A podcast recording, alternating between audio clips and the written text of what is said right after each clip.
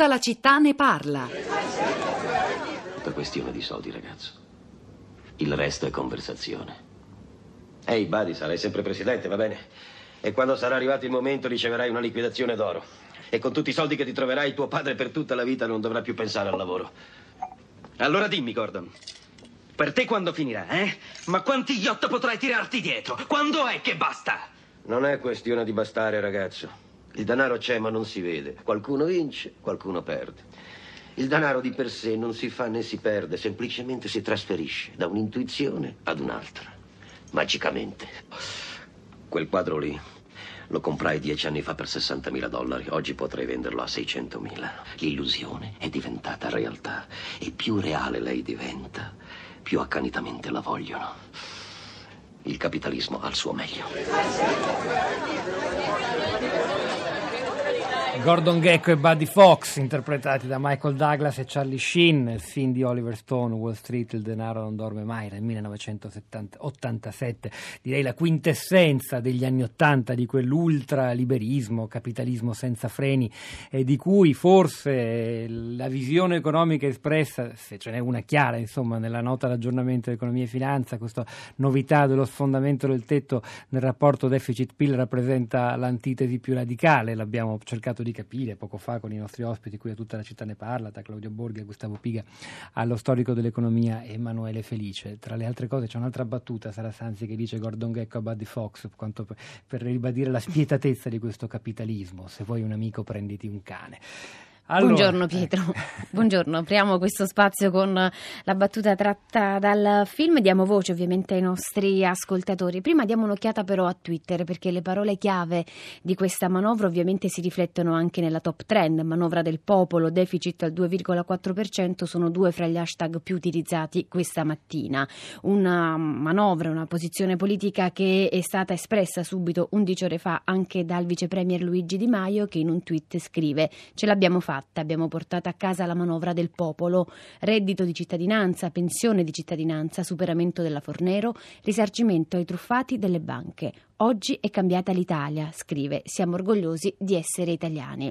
Insieme a lui i tweet di molti altri eh, deputati e ministri 5 Stelle e anche naturalmente le voci contrarie. Tra queste ne prendiamo una, quella di Renato Brunetta, che sempre a un tweet affida il suo messaggio scrivendo deficit al 2,4% per i prossimi tre anni, una vera provocazione nei confronti dell'Unione Europea. E volontà del governo quella di farsi dire di no alla legge bilancio per fare campagna elettorale alle prossime prossime elezioni europee contro l'Europa matrigna, l'euro e i mercati. Bannon aggiunge non avrebbe saputo fare di meglio.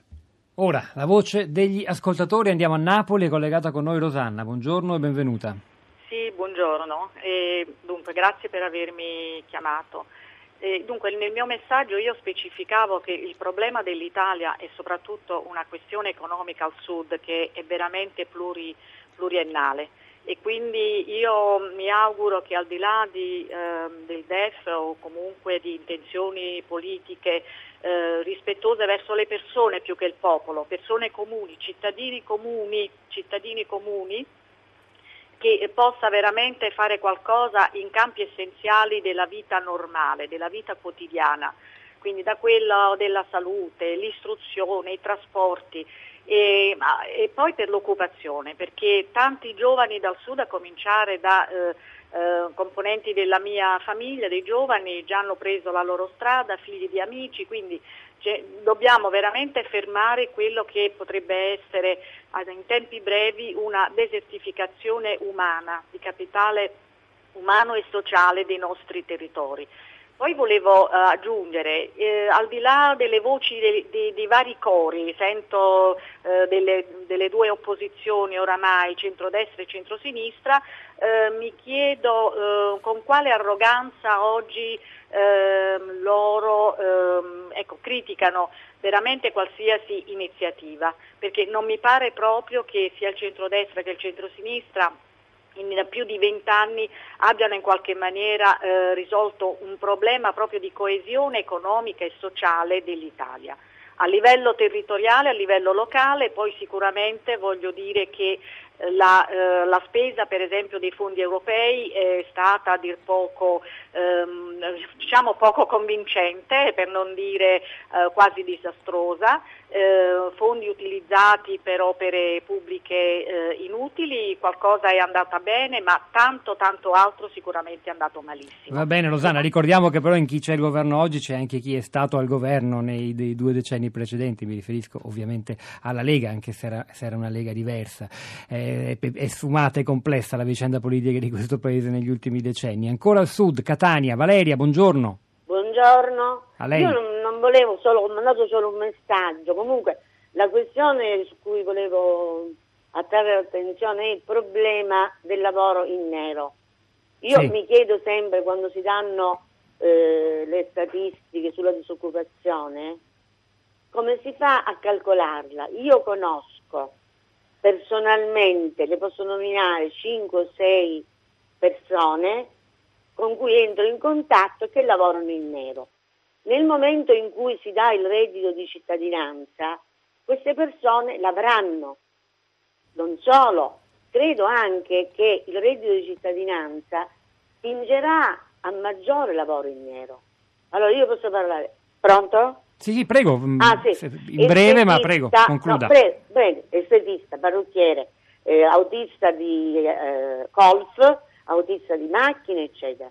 Questi continueranno e aumenteranno il loro lavoro in nero. Questo è il vero grande dramma del nostro paese, Valerio, un paese interamente in alcune zone soprattutto sommerso, che sfugge alle statistiche, sfugge dunque a qualunque immagine ce ne possiamo fare, falsando anche le manovre, gli investimenti, gli incentivi, i sussidi.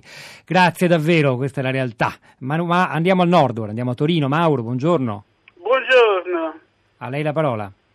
Eh, ma io eh, trovo un po' imbarazzato ad ascoltare eh, illustri eh, membri del Parlamento e di altre istituzioni eh, che eh, confondono continuamente i termini delle questioni, chiamano oh, keynesiano cose che non sono keynesiane, sono, sono, non, sono, non, sono, paragoni, eh, non sono paragoni eh, presentabili oggi. Il contesto è completamente diverso, mi sembra che queste eh, spese eh, annunciate ieri eh, andranno a finire eh, all'estero, andranno a finire a comprare beni di consumo prodotti fuori d'Italia e di beni capitali non ci saranno stimolo per beni, produzione di beni capitali un e investimenti non ce ne sarà nessuno. Questo è un punto molto chiaro e molto critico, grazie anche a Mauro da Torino. Eh, Sara.